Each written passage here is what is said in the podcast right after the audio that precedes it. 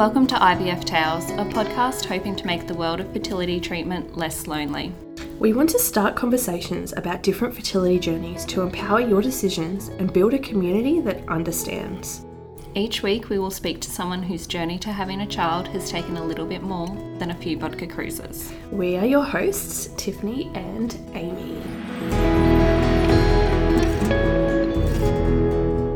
Today we are speaking with Alana and Amanda, a same-sex couple from Sydney. It was quite a long interview, so we've actually split it up over 3 episodes just to sort of make it a bit more edible for you at that time, just so you can sort of take a break if you want and then pick it up where you left it off. So Tiff and I won't be doing much chatting at the intros because we just sort of want to leave these episodes to speak themselves. You go for it, Tiff. I don't know what else to say.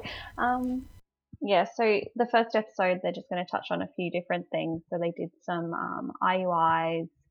They talk about the donor sperm and the process of what that's like for a same-sex couple. And then the start of their IVF and a miscarriage and D&C. Yeah. Yeah, I think it's quite a valuable episode. Really sort of highlights for same-sex couples how difficult it can be, particularly when you sort of go into IVF treatment or fertility treatment thinking it's going to be quite straightforward, and it's not. So I'm really grateful for Alana and Amanda that they've been willing to sort of put their story out there for you guys to listen to. So thanks for joining us today, Alana and Amanda. Do you want to just give us a bit of a background and introduction of who you guys are? Yeah, sure. So we're Alana and Amanda. We're a same-sex couple from Sydney. And we've been TTC for trying to conceive for 3 years now with donor sperm. And yeah, we live with our 2 cats. We met in 2012, and it was one of those cliche love at first sight moments, but they do exist. And yeah, we kind of madly fell in love, knew that was it, and that was the beginning. We kind of did the whole dating thing, traveling thing, saved by our unit, moved in together, and then started this. First, you were washing the dishes one night. I was sweeping the floor, and we decided to get married. We decided to get engaged. Oh, we decided to get engaged. That's all we could do at that point because it hadn't been legalised. Married wasn't legalised. Yeah. So we decided to get engaged, and then we just kind of, I had always wanted to be a mum, and I'd kind of looked into the whole single mother by choice options before I met Amanda. So I kind of looked at fertility clinics already, and then I was just ready. So I was researching fertility clinics. Amanda wasn't quite ready. No, I wasn't quite ready because I have never thought about carrying a child. So, and to be honest, it's never. I guess it's it's never been like at the forefront of my mind, to be honest. I've never gone, I'm going to have to go to a fertility clinic because obviously I'm same-sex now. So I guess it's never been like at the forefront of my mind. Not like her. Not like Alana. So. It's not that you didn't want children, you just thought that if you had to carry a child and because you were gay, it just wasn't going to happen for you. So you'd kind of just put it out of your mind. But for me, I was determined to make it happen.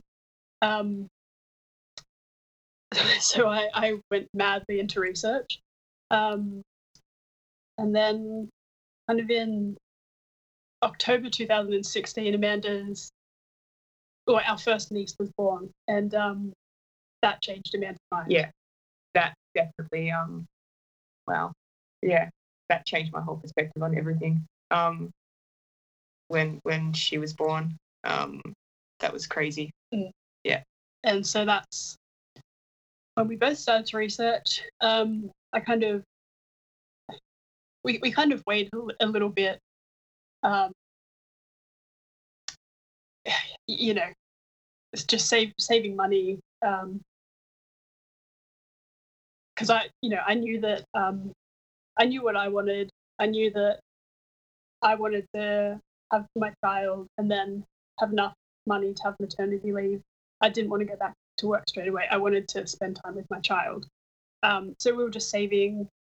We had our engagement party, and that was kind of the marker at that point. Like, that was beginning of 2017, and that was my countdown to starting fertility treatment. I went and we had our first appointments, and that was just, like, honestly the most exciting day of my life, having these fertility appointments. It was like Christmas Day for me. So we did all that, had a few blood tests and whatnot, went back to the doctors. We picked one clinic based on our friends' experience. They fell pregnant first time. They're also a same-sex couple. They fell pregnant first time through an IUI. They liked this clinic. Also, but, yeah. I think also other factors was from a donor's perspective, they had sperm kind of there, ready to go, and you didn't have to go on a waiting list. It was readily accessible. Mm. You didn't have to buy in bulk up front, which is really expensive. Mm-hmm. So I guess probably, like, backtracking a bit, yeah. So for same-sex couples, obviously you need donor sperm. So your options are using somebody that you know, and getting them to come to the clinic with you and doing a donation. And then there is local de-identified donors. So in Australia, you have to use de-identified donors. They can't be anonymous. So when your child turns 18, they have the option to find that donor. So clinics have a couple of Australian local donors who are de-identified, but sperm donation in Australia isn't really a thing.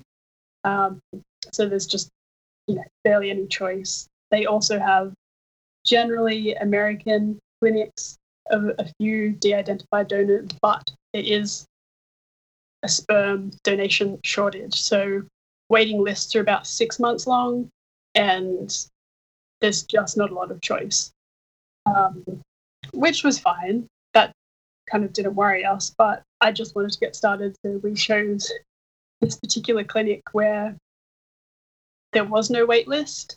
And the way that they did it was you got a list of the donors, you could have a look at them online, you picked your top 5, and then the day of treatment you found out which donor you got. So it wasn't locked in at all. And that's based around the legislation of New South Wales. So every state has a specific family limit.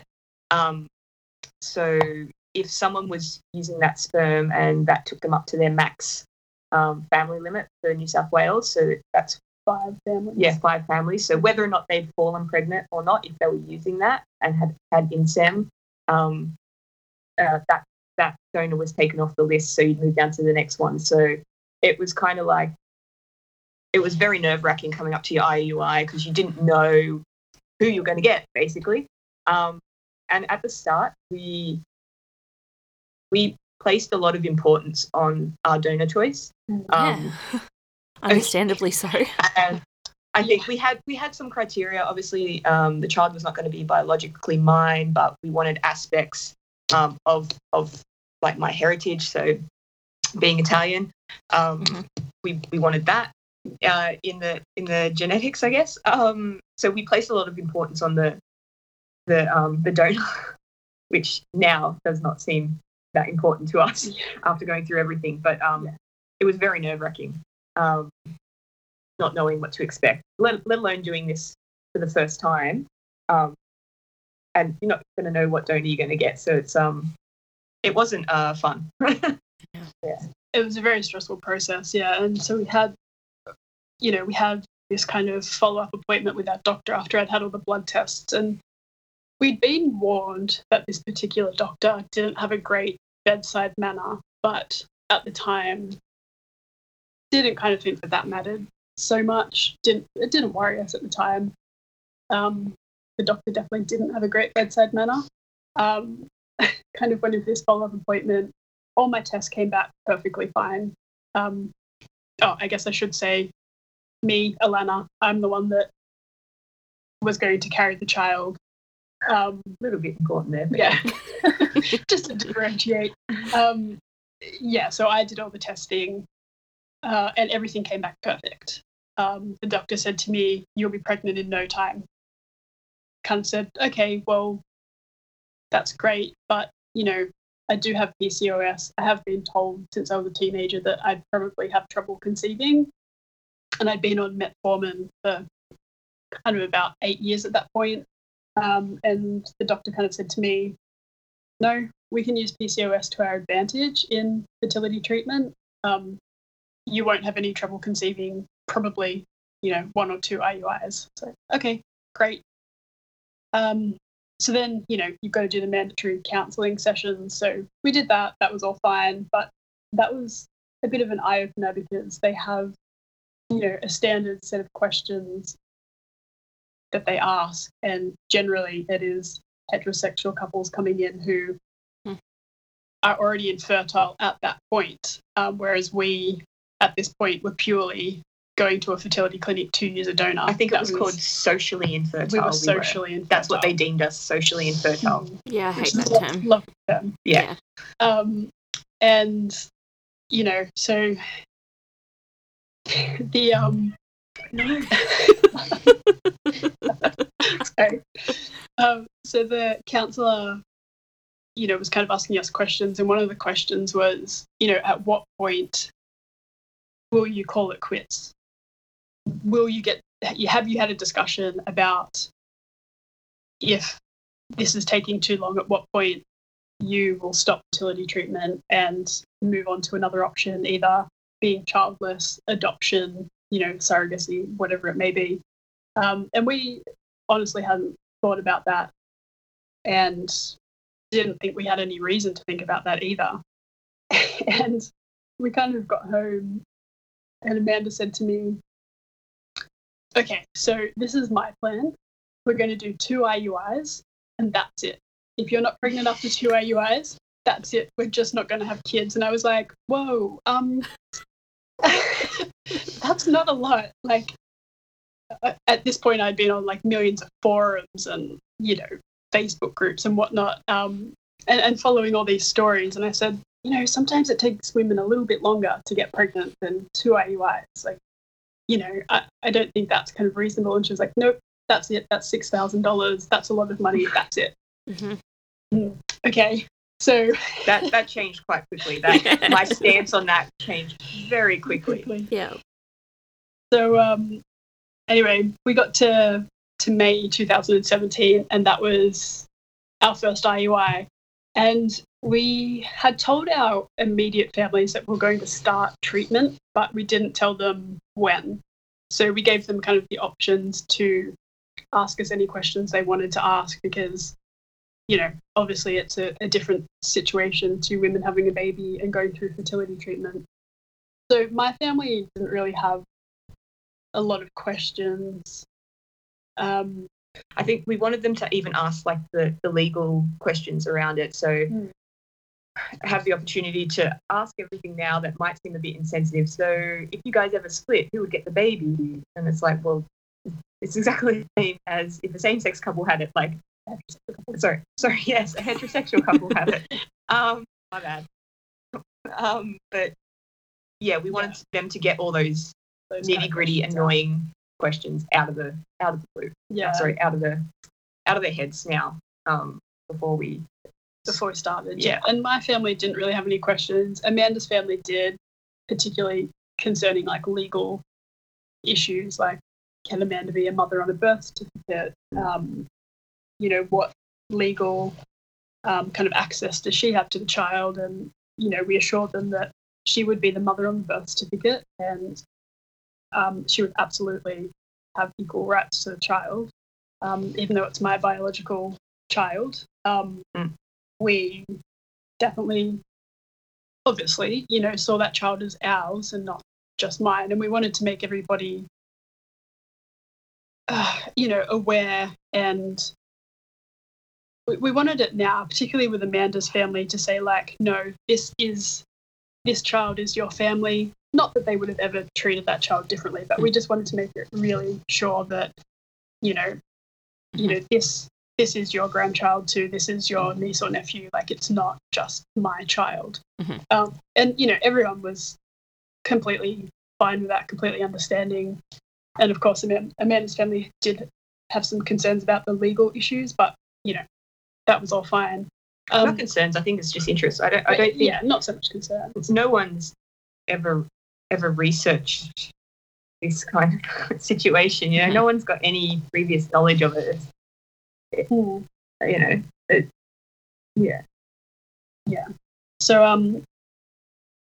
So May 2017 came around, and that was our first IUI, and I was just so excited, just beyond excited, and we hadn't told anybody at that point, but we kind of went for our first blood test and scan, rocked up to the clinic early one morning, go in for the scan straight away, and the doctor just says, it's a cold winter morning, and the doctor just said to me, just drop your pants and sit down. And didn't leave the room. And no gown. At that point, there's no gown, nothing, no covering, just drop your pants and sit down. And that was a rude awakening into how clinical fertility treatment. How clinical it can be for some doctors. And so, I just had to go with it. And the doctor did the scan and said, "Oh, your follicles aren't ready. Your lining's not ready. You're not ready yet."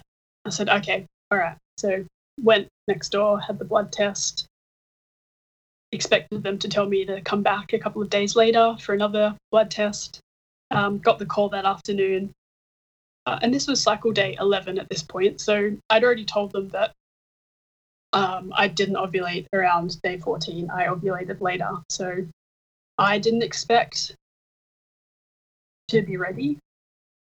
So I got the phone call that afternoon, and the nurse was in a panic and said, "Oh, you've got to do your trigger shot. You've got to do your trigger shot. We've got to do it today." And I said, "Oh, but, the doctor said my lining and follicles were nowhere near ready." And she said, No, your blood test says that you're ready. We've got to go."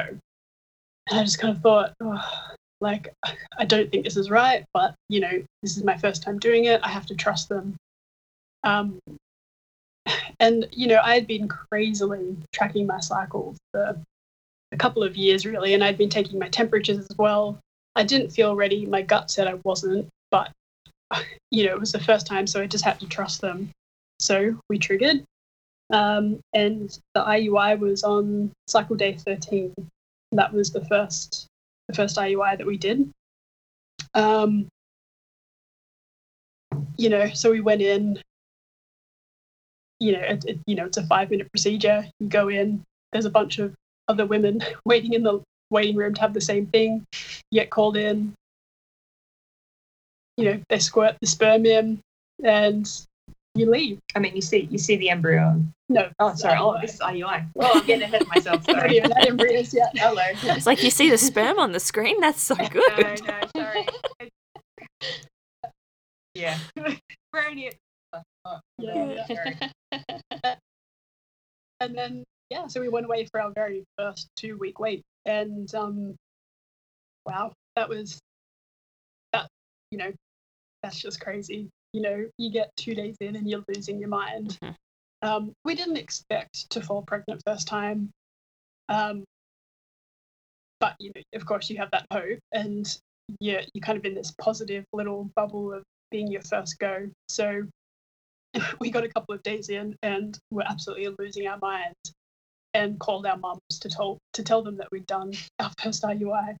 I just remember calling my mum and, we kind of said, "Oh, I've got something to tell you. Like, we started fertility treatment." And she just kind of said, "Okay, hang on. Let me just go upstairs and see if I can find it." And I was like, "What?" So she walked upstairs. I hear a door shut, and she just goes, oh my god, I'm so excited, like, you know, I can't believe it started. And she's like, oh, sorry, I've got people downstairs, so I couldn't say anything. You know, and then we told your mum, and I think she lost her mind as well. But yeah, you know, then pregnancy test came, and you know, that was a negative. So that was pretty sad, but I don't think we were too discouraged at that stage, because we didn't have high expectations, and we knew the chance was only kind of 20%. So also, we didn't just wait for the pregnancy test to come through. Of course, we tested at home beforehand multiple times. Yeah. I mean, I think I probably started testing at about 10 days past or something, like ridiculous. You know, and it was just straight out negative. So we jumped, well, you know, we have what we call the WTF, the what the fuck phone calls with the doctor after every failed attempt. And, you know, no bedside manner. The doctor very clinical, very straightforward. Yeah, just said, well, you know, it's the roll of the dice. It's the roll of the dice. You didn't get it this time, so keep rolling the dice. Keep rolling the dice. You know, it's a numbers game. Yeah. Yeah. Okay. All right. Jumped back in. So we jumped straight back into our second IUI, and that was just an absolute disaster. So we had the donor list. We picked our top 5. So the first cycle, well, before we'd even started, they told us that when you pick your top 5, it's very rare that you don't get your first pick. And we said, oh, okay, well, that's great. So we jumped into this second IUI, put our top 5 down. I triggered, and it was much the same. I think I really felt like they triggered me too early again, but, you know, I trusted them. So we triggered and got the call that none of our 5 donor choices were available. And this is the day before we got the call, around lunchtime. Yeah, so the IUI was kind of, this is about lunchtime, the IUI was going to be at about like 8 a.m. the next morning. And they said, none of your 5 donor choices are available. And I was just like, what? Like, and just like, me, can you pick me something else? Yeah, pick someone, said, well, just quickly pick something else. So we had a look, and I was just like, nah. Well, we did pick another couple of donors, but they were also unavailable. And when I dug a bit deeper, we found out that they actually hadn't updated their list for a month. So there was just no donors available. They had like one choice, and it was just absolutely not what we were looking for. It was, you know, I think even from, because we obviously get medical history and things like that, there's a couple of like things that in Alana's family that we wouldn't want to genetically double up on. You've got a choice, right? You've got a bit more choice, unfortunately, so it makes it harder. So things like Alzheimer's or dementia, and cancers. And cancer and things like that. And I'm just like, if we have a choice, like, I don't want to be selfish and be like, yeah, let's just choose it because it's there, like, you know. Well, that's how we thought then at that point anyway. And so we just kind of said to them, look, this is not what we're looking for. And they said, well, you can cancel it and get most of your money back. And we just decided that was the best option. So we cancelled it, and I went on an absolute rampage and booked in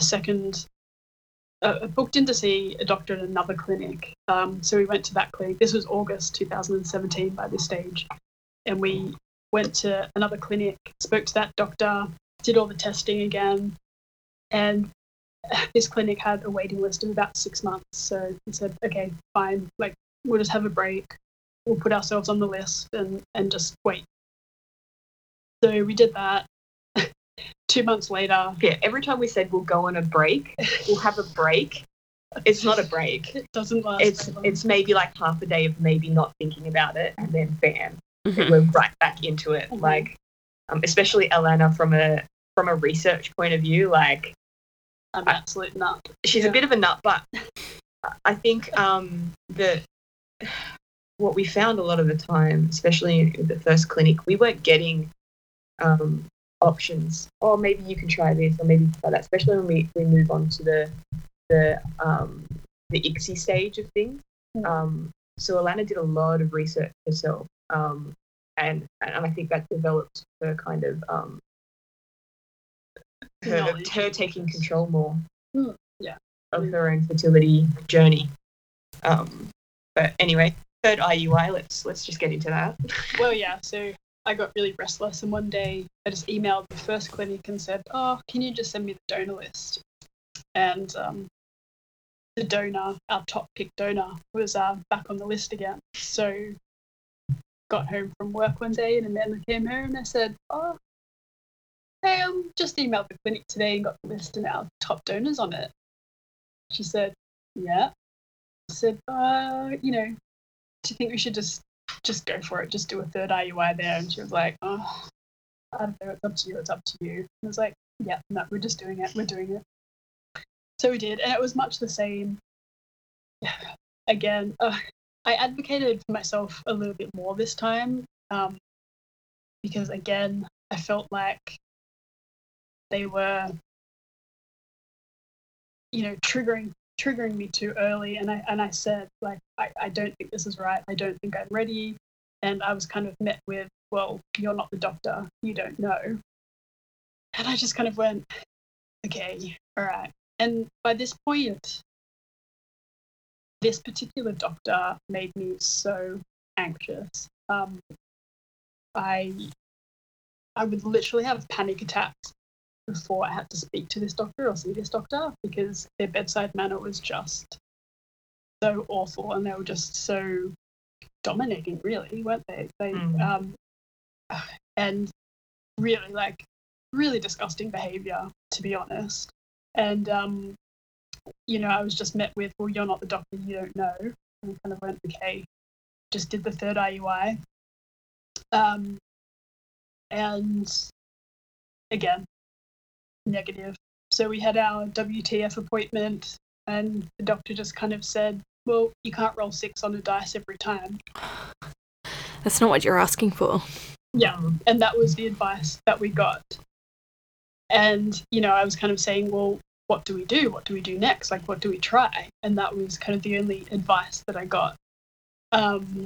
And so at this point, because we were socially infertile, that this is why we started off with IUI, because we weren't medically infertile. So at this point, after 3 failed IUIs, I could be put down on paper as medically infertile and move to IVF and get the rebate.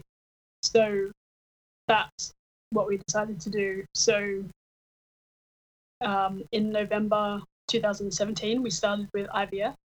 Now,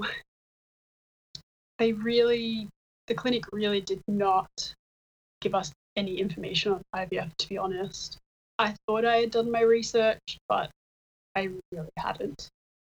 I honestly thought that for me, still not having any medical problems, IVF was going to get us our baby. Like, I was going to get pregnant.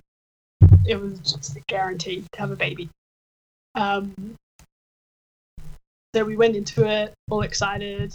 I did a long down regulation cycle, and that was kind of over the Christmas holiday. So, it was nice to be doing injections while we're off work and over Christmas. It was nice to be doing injections. Well, yeah, I mean, that was the first. Oh, no, we'd done injections. Yep, this is. Yeah. By this time, we were pretty pro with injections. Yeah, and I'm not good with needles, and yeah, I had to, stab her in the stomach all the time. And no, it was crazy. Yeah, Amanda is not good with needles in medical situations. Yeah, medical situations, full stop. So yeah, but I got pretty good at it. Yeah, and so it was a long. Yeah, so that was a long cycle. So. Our trigger shot was New Year's Day, 2018, and my first egg collection was January 2019. I had 12 eggs collected, which I was pretty stoked with. Yes. You said 19. Oh, sorry, 2018. Yeah. I had 12 eggs collected, and this particular clinic did ICSI as standard. We just kind of trusted that that was the right decision for us. They kind of sold it as a guarantee. A guarantee. Or guarantee fertilization. Yeah. Yeah, as kind of the better option. So the next day, we got the fertilization report.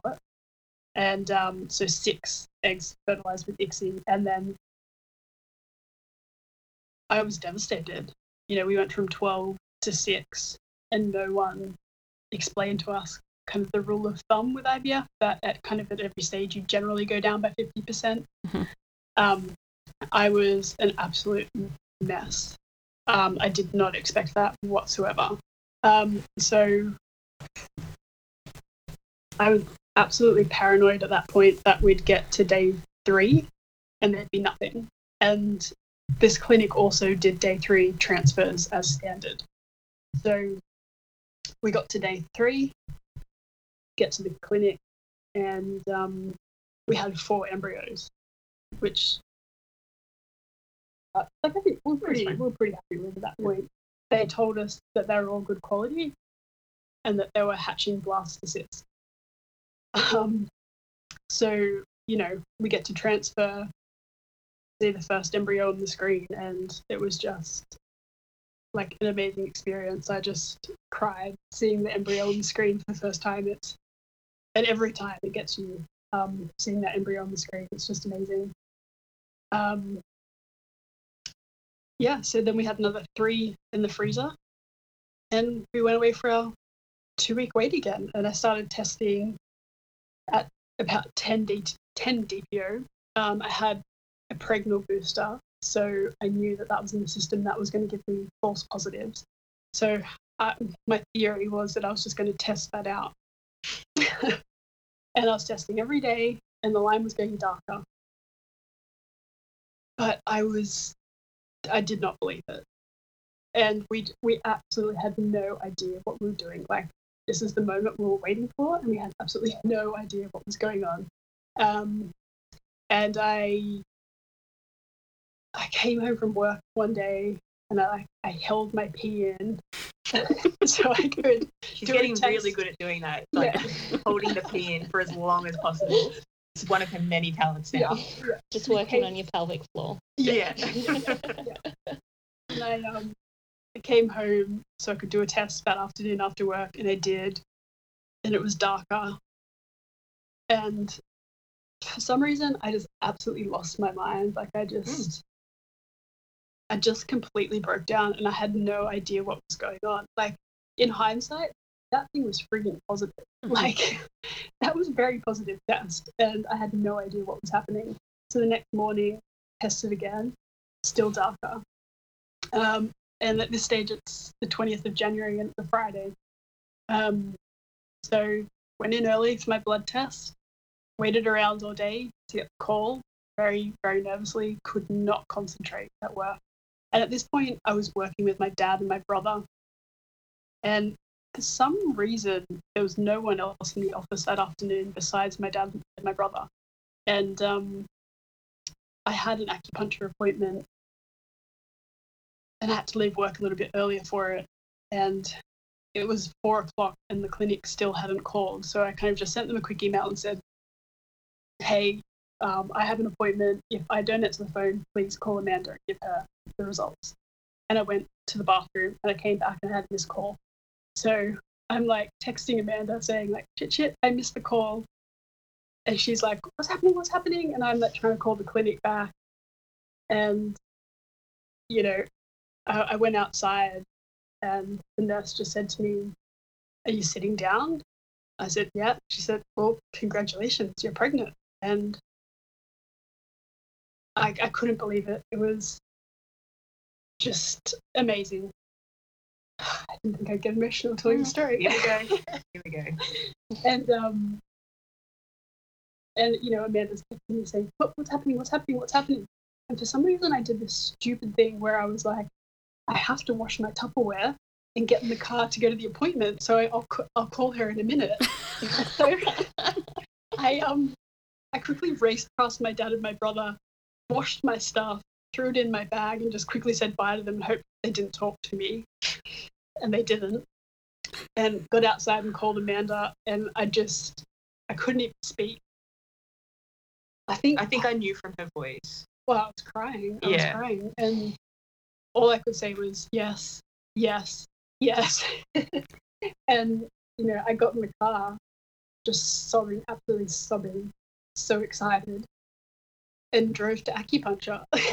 And so the first person that I saw and told in person was my acupuncturist, who I love. Shout out to Liz from the Dow.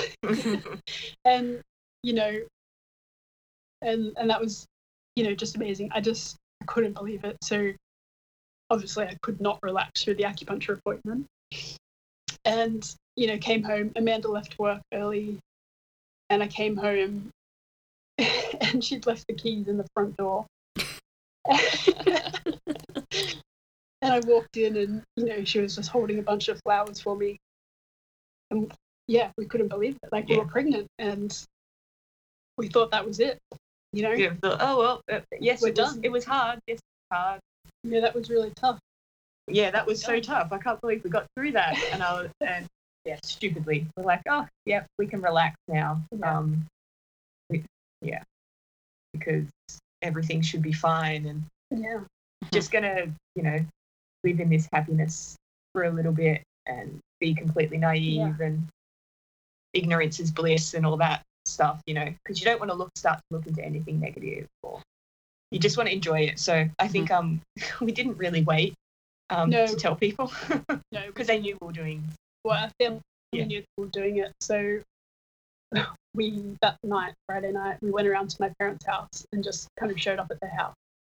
My brother and his wife, now wife, were living there at the time, and they just kind of were like, "Oh, what are you doing here?" And Amanda kind of said, "Oh, we just, you know, went out for dinner, so we just thought we'd drop by." And they were like, "Oh, okay, hey." And she kind of said, "So, what are you doing on the 28th of September this year?" They all just kind of looked at us blankly. Mum was standing across the other side of the room. This bit's gonna get me. And they just kind of looked at us blankly. And Amanda said, "Because that's when our baby's due."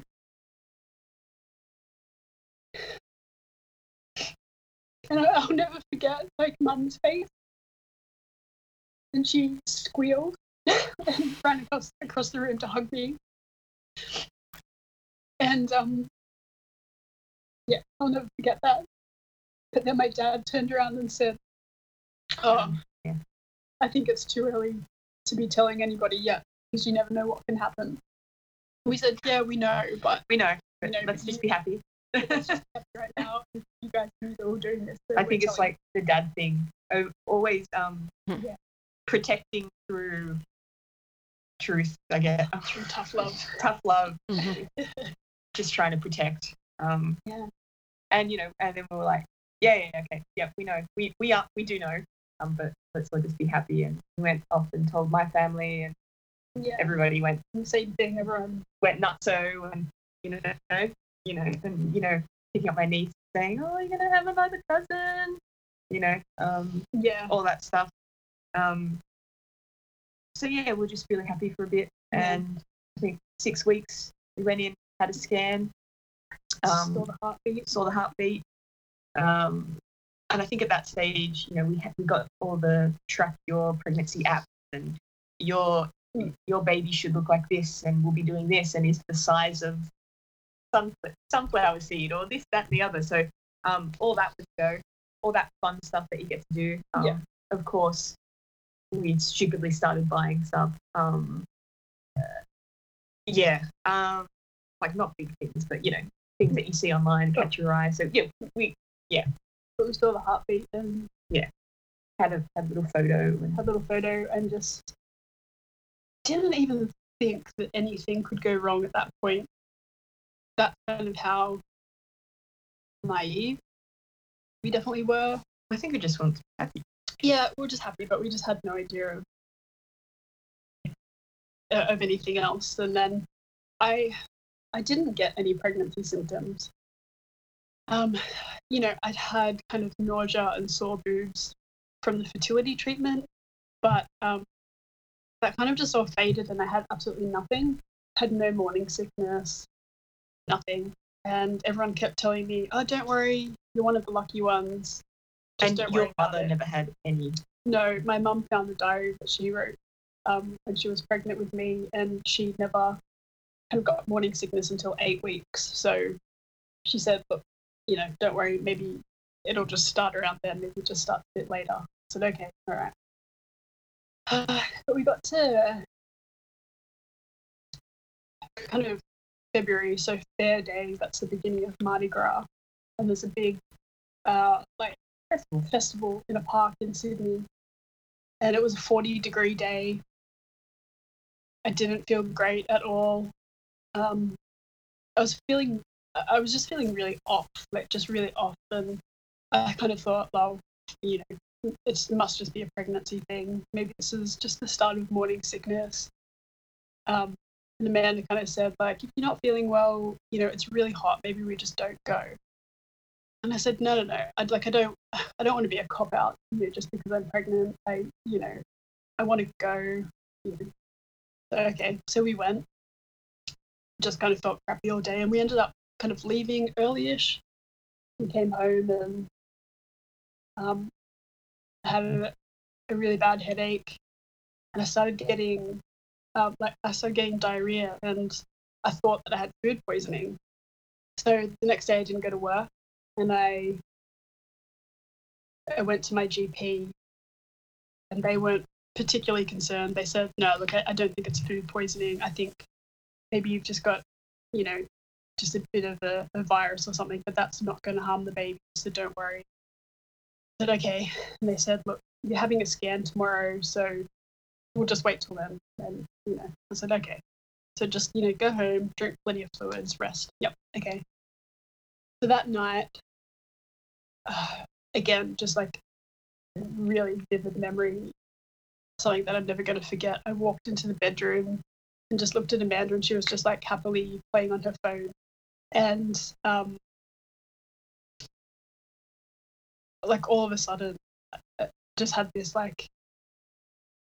shock kind of go through my body, and it just kind of said, like, tomorrow is not going to be good. It's not going to be good news. And then I was like, no, don't be stupid. You're just being anxious. Don't be stupid. Like, just go to bed. It's fine. But it was just this like constant internal dialogue. And I didn't say anything to Amanda. I just, you know, just let her have her moment. So I didn't sleep that night at all. We went to a scan the next morning, and the poor ultrasound technician, it was her first day back from annual leave. She'd just been on a holiday, and you know, we're all happy first-time parents. Well, actually, I wasn't happy. I was an absolute nerd. But sorry, externally happy, internally shitting yourself. Yeah. And you know, she did an ultrasound of my stomach first, but had warned us that, you know, it is still early, so you might not see anything. We said, okay, all right. But the scan came up, and we knew that that baby was not the right size. Yeah, it hadn't changed much from 6 weeks, in a size. We couldn't see any flicker of the heart. And she said, "Oh, look, I'm having trouble seeing. Like, go and empty your bladder. Come back and I'll do an internal scan." I said, "Okay." And so I went to the bathroom and just freaked out because I knew the news that we're about to get, and I had to like pull myself together. Meanwhile, Amanda's in the room. Yeah. So whilst Alana was in the bathroom, I said to the technician, I was like, "So there's no heartbeat. Like, I can't see a heartbeat." And she just said, "I know." And it was just the way that she said, "I know." I was like, "Ah, fuck." And I was like, okay, so Alana's going to walk back in the room. Just keep your shit together. So she walked back in the room. I smiled at her, and she smiled back at me. She'd already had a freak out because she knew, and I knew, but we didn't want to let each other know that we knew. And I just, you know, you just okay, let's just do this internal one. And it seemed like forever. And she's like, I'm just taking some, you know, shots of the uterus and just didn't your ovaries. Can look at your ovaries, didn't pan too much, like didn't hold it too much on the baby, the little sac that you could see. And, you know, just looking at the screen, tears going down my face, not looking at Alana because I don't want to see her to see me crying. And, you know, felt like an hour. And then she just goes, I'm so sorry, guys. And we'll just like turn the screen off. And we just, I don't even know what happened in that moment. I think she just. I just looked at you and you were crying and I was just completely numb. Yeah. We were just there's no heartbeat. Yeah. Yeah. We're just completely blindsided. Did not see that coming. And we had no idea what to do. You know, she said, oh, I'll leave the room while you get changed. Okay. And I just kept saying to Amanda, I'm so sorry. I'm so sorry. And she came back in and said to us, all right. And she was great. This ultrasound tech was amazing with us. She came back in with paperwork and she said, all right, so what you've got to do is go out of here and call your GP straight away. And your GP is either going to send you to the early pregnancy loss clinic or to the emergency department, and she'll talk about your options. But, okay, all right. So, and she said, make sure you tell the GP what's happened so they can get you an ACP. So, okay, all right. So, like, we walked out of there, and it was just an absolute blur. It's one of those situations where people's daily lives are going on, and you've just had this, like, life-changing moment, and I have no idea what just happened, and you kind of somewhat, like, floating through the air.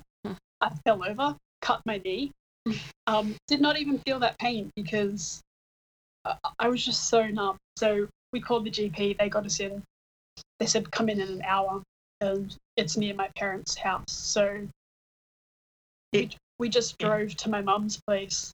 I know I said to you, what do you want to do? And you were just like, I don't know. And I was like, yeah, no, fuck, we need to go to your mum's.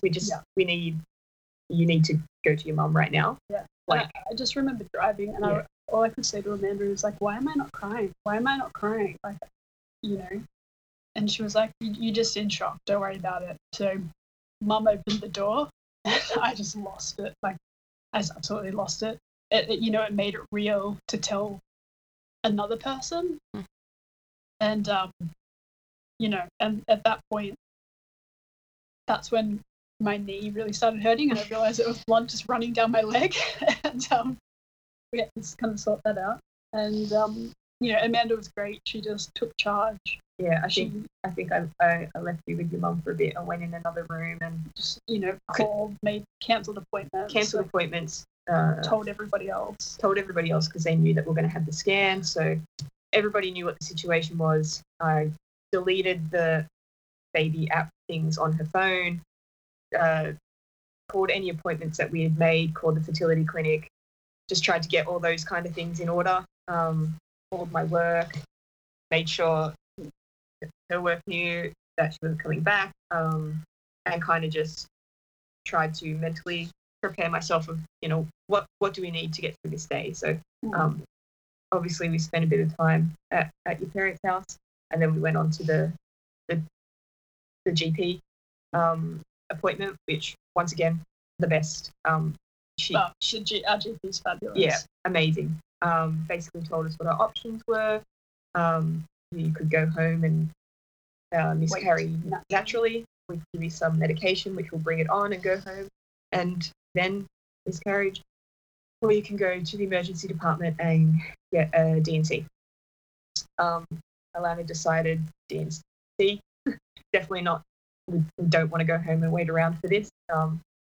So we headed off to the emergency department and spent 8 hours waiting there. Once again, went through all the checks that, yes, she was pregnant. No, there's no heartbeat. All that checks and balances. They couldn't fit us in that day to get a D&C, so we had to go home. We had to go back the next day. So it was about 24 hours before she got in to see, got into the D&C, which was a long way. It was a very long way. It was very weird sitting in an emergency department. There's two people either side of us that had severed fingers, and we're just sitting at the bottom. Oh my God. It was just, yeah, bizarre. You know, I think it's, yeah, I mean, that was the best option, sitting in emergency, just in a haze, and then going back home that night and then having to get back up and go in. And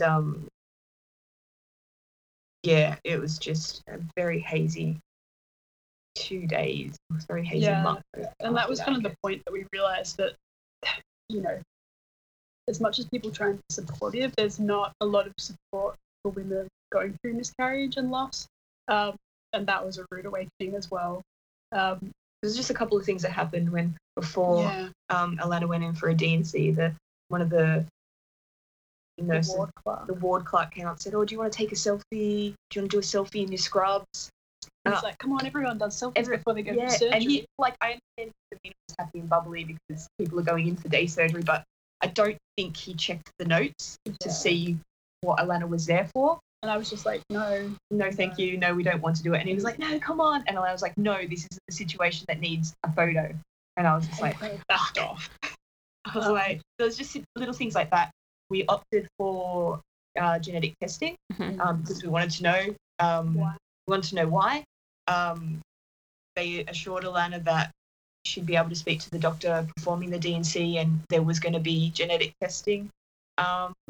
And the anaesthetist put her under straight away before she got the opportunity to a few things like that. Like, it just and then you know, they didn't send it for genetic testing. No, they did send it for genetic testing. Oh, sorry, but not the ones the hospital stuffed up and only did pathology tests, and the pathology tests came back and said, that was pregnancy. That was pregnancy. We're like, we knew that. So that happened. And there was, you know, I know there's some great organisations out there that provide support, and, you know, charity organisations that try and get their information to women in the hospitals. Unfortunately, that did not reach me. Yeah. So we weren't given any information on what to expect post-miscarriage. I had to do the research myself, and I did find these organisations myself. But in hindsight, like, I'm, you know, a huge advocate for these organisations because women need this information in the hospitals, because you have no idea what to expect. You know, you know, the things that happen, you know, are actually the same kind of things that happen, like, postpartum up to giving birth. Like, you know, I bled for 8 days. I was in pain. You know, obviously it's a milder extent to after giving birth, but, you know, it's all kind of similar, and, like, the hormones and the emotions are just insane, like, absolutely insane. And I just spiraled out of control into, like, depression and anxiety, because I was just not expecting this. I think it's also such a visible, like, you're going through the trauma, like, you've just lost a baby, and you see, every time you go to the bathroom, there's blood there. Like, you're in pain. It's just, it's so visual. Alana's reminder, like, that very much triggered, like, a PTSD from that. I, you know, at the same time, our sister-in-law was pregnant. She was 6 weeks in front of me, and it was also a rude awakening to people just not understanding grief in general, and that was really tough. I think people it's understanding through experience as well. They haven't experienced. Well, no, they haven't experienced it, but grief just makes people uncomfortable, and they just don't want to talk about it. They just prefer not to know about it. We found out that was really tough because I just wanted to talk about it. You know, I just wanted people to recognize how much pain I was in, and that was really tough. And people took it personally. So people took it really personally when I didn't want to go places. You know, I didn't want to be around Amanda's family because our sister-in-law was pregnant, and it was nothing against her. I just did not want to see her growing belly. I just couldn't, like, it was just such a trigger. It was. Yeah, it was really tough. And we just found that, you know, and even friends, we had friends having babies at the same time as well. It wasn't just, it literally felt like you were surrounded by people who were having babies or pregnant. Thanks so much for joining us today. We hope you enjoyed this episode. If you like listening to the podcast and would like to share your story, we will pop the link in the show notes.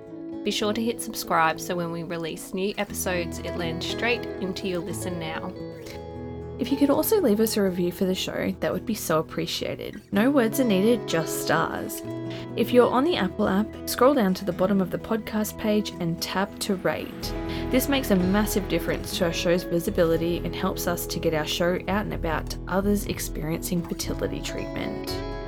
IVF Tales is an independent production made by Amy and I. Music is by Valet Gilishenko. You can listen to us wherever you get your podcasts.